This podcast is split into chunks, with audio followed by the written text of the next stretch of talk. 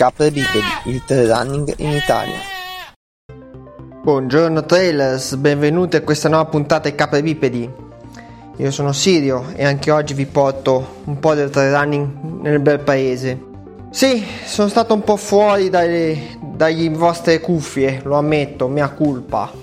Ho avuto un po' di problemi qua e là, un po' di problemi col lavoro, mancanza di tempo, insomma. Poi diciamo che questo periodo senza gare, senza allenamenti, anche perché sono un po' fermo, non ha aiutato. Non ha aiutato, però Caprebipedi è tornato, è tornato con una nuova puntata e un po' di novità in arrivo, poi pian pianino le, le sviscerò appena saranno pronte. Non mi va di fare puntate, diciamo, dire cose che non ci sono ancora. Innanzitutto mh, due, mh, una cosa, una novità, questa va detta perché va detta, è giustissimo ed è anche una bella cosa da dire. Ed è stata anche un po', devo dirlo, lo stimolo e anche un po' la sorgente, diciamo così, della puntata odierna. Sono stato intervistato qualche tempo fa dal mitico Lorenzo Maggiani di, del podcast da zero quarantadue.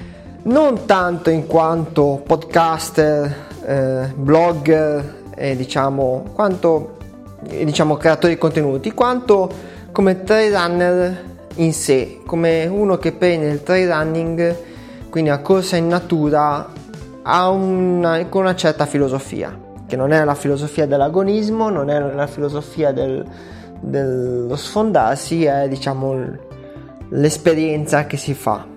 Questa, questa puntata ovviamente vi lascio il link nelle note episodio.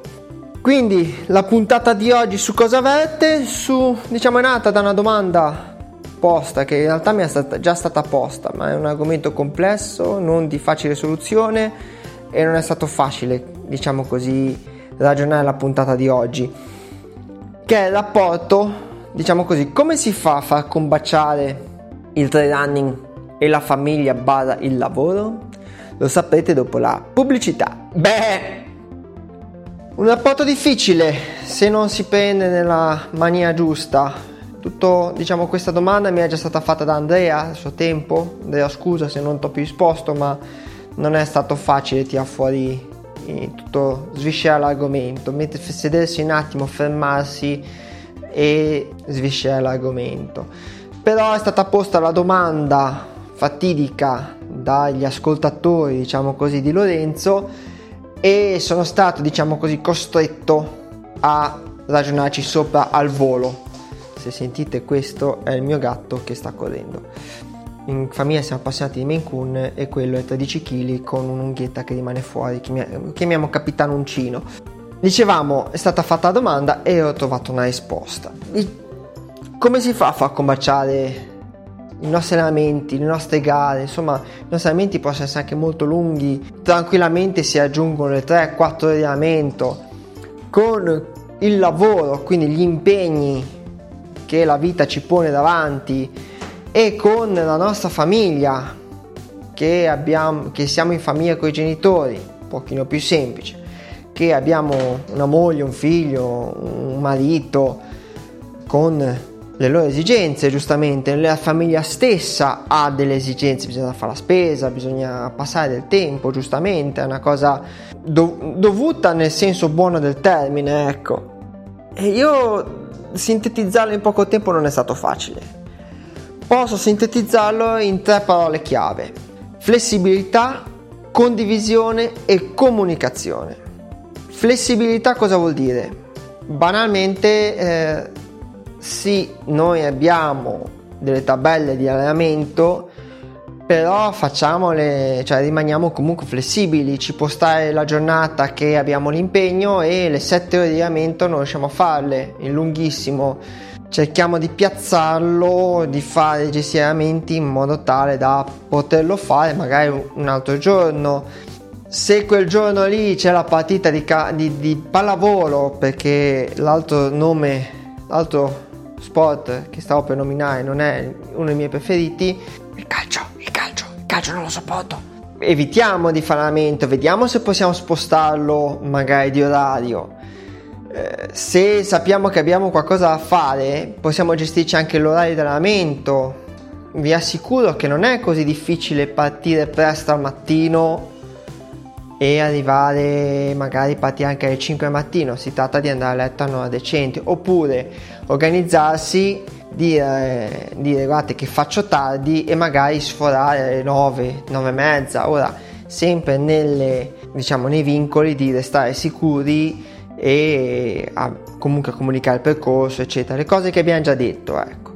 Flessibilità, essere flessibili, essere pronti ad allontanamento, essere pronti a, se salta fuori il problema, annullare la gara, ridurre, spostare di orario, insomma, magari invece di fare le ripetute da mille metri, le facciamo da dieci ripetute da mille metri, ne facciamo sette da ottocento metri, to lì che abbiamo recuperato un po' di tempo per la famiglia, se c'è bisogno. Seconda parola chiave: condivisione. Allora, per noi, almeno per quanto mi riguarda, penso anche per molte altre persone che fanno trail, il trail running è prima di tutto un'esperienza di vita, un'esperienza bellissima, dura, faticosa, però allo stesso tempo bellissima, fatta con tutti i propri sensi belli aperti. Se non avete, se non vivete così, vi consiglio una volta tanto di rallentare e provare.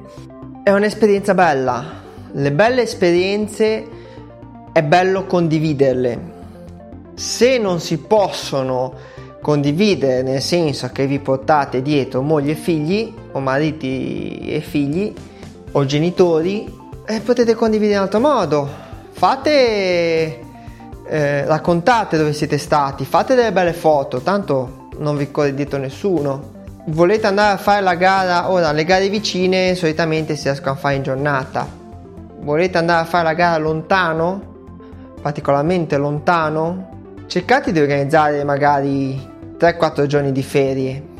Vi prendete tre quattro giorni, andate su con la famiglia per tempo, vi fate delle sane passeggiate, tanto sono tutti posti di campagna, con, di montagna, boschi, fate, andate a visitare luoghi con la famiglia i giorni, diciamo, non di gara.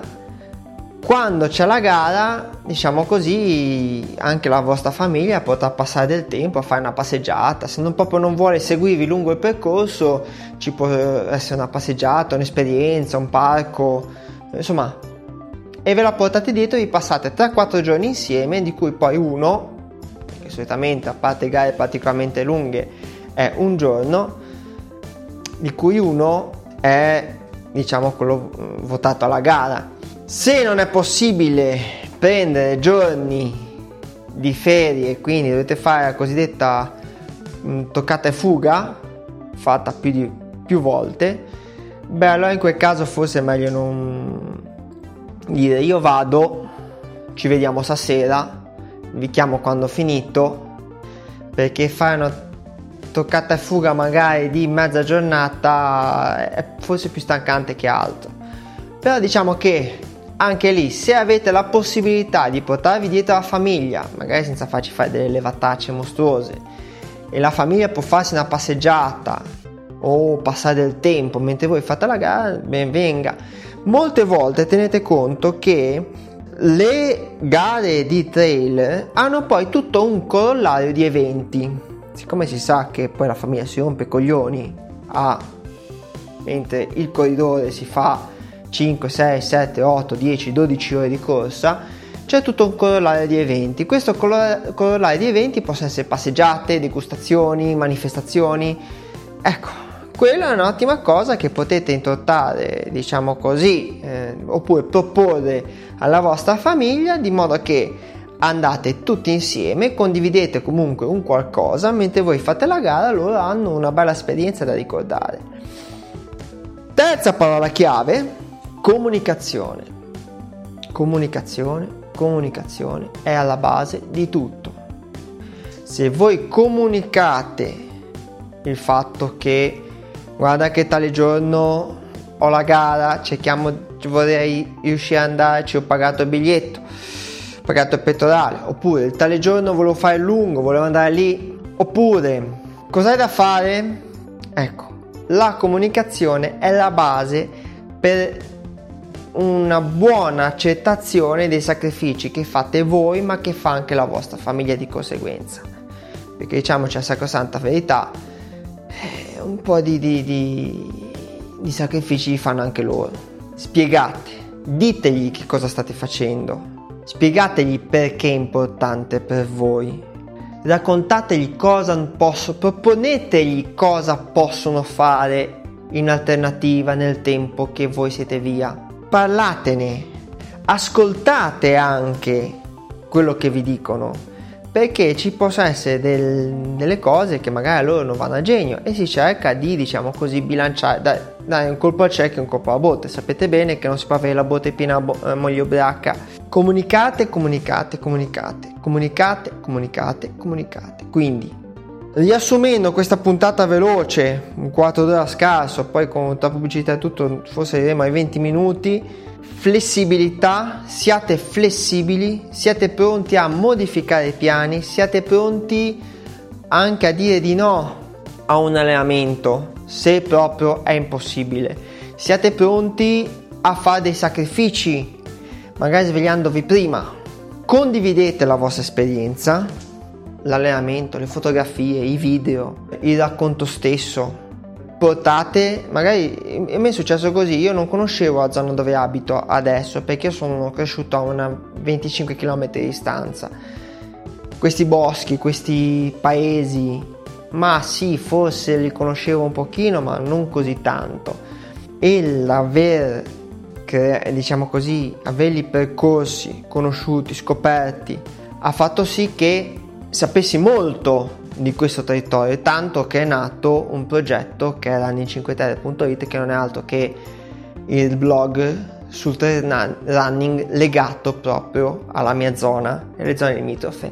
Cosa è successo? Che tante corse, tanti posti scoperti sono poi stati spunto di passeggiate successive in famiglia, li ho potuti portare e li ho potuti far conoscere anche a loro questi posti. Ovviamente non mi seguono correndo, una domenica di bel tempo che voi all'allenamento avete le ripetute piuttosto che vi prendete un paio d'ore e andate a vis- andate a- li portate a vedere questi posti. E poi comunicazione, perché senza comunicazione ci sono fraintendimenti, ci sono attriti, invece dovete comunicare, comunicare bilateralmente, cioè voi parlate ma voi ascoltate anche. Bene, siamo arrivati alla fine di questa puntata, una puntata che, devo essere sincero, era tanto che devo fare e vedete che l'argomento è complesso, nonostante siano soltanto tre parole chiave. Da queste nasce poi tutta una pletora di situazioni che non è non, non,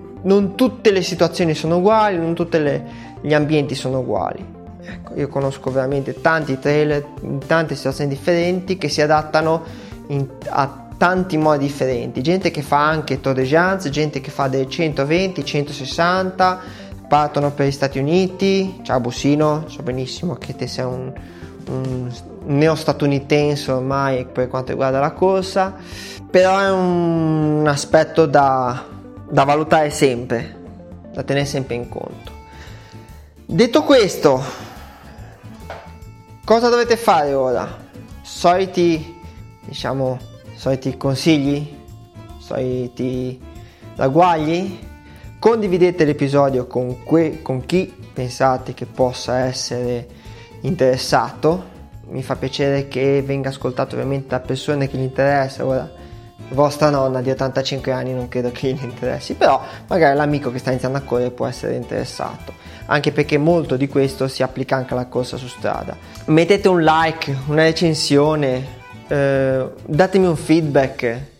Tutti i miei recapiti, fatemi, trovate come Sirio Negri ovunque, veramente ovunque, ma tutti i miei recapiti li trovate insieme alle note episodio sul sito caprebipedi punto wordpress punto com, in cui troverete ovviamente nelle note episodio anche il um, link alla puntata che abbiamo registrato con eh, Lorenzo. Grazie Lorenzo, perché diciamo sei stato anche uno stimolo per ripartire, devo essere sincero, perché ero un po' preso anche era un po' in un momento di blocco, diciamo così, e sei stato un po' lo stimolo per ripartire, questo dico apertamente e voglio ringraziarti pubblicamente perché ti sarò grato.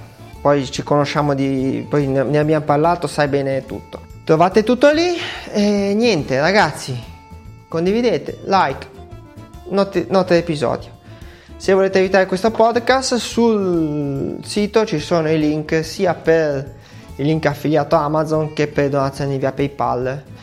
Non vi chiedo nulla, io questo podcast, come tutto quello che faccio, è autofinanziato, però sicuramente se mi volete offrire un caffè, una birra, è più che benvenuto, oltre a dare una mano alla gestione del podcast e degli spazi che hanno i loro costi fissi. Ragazzi, alla prossima, ciao ciao!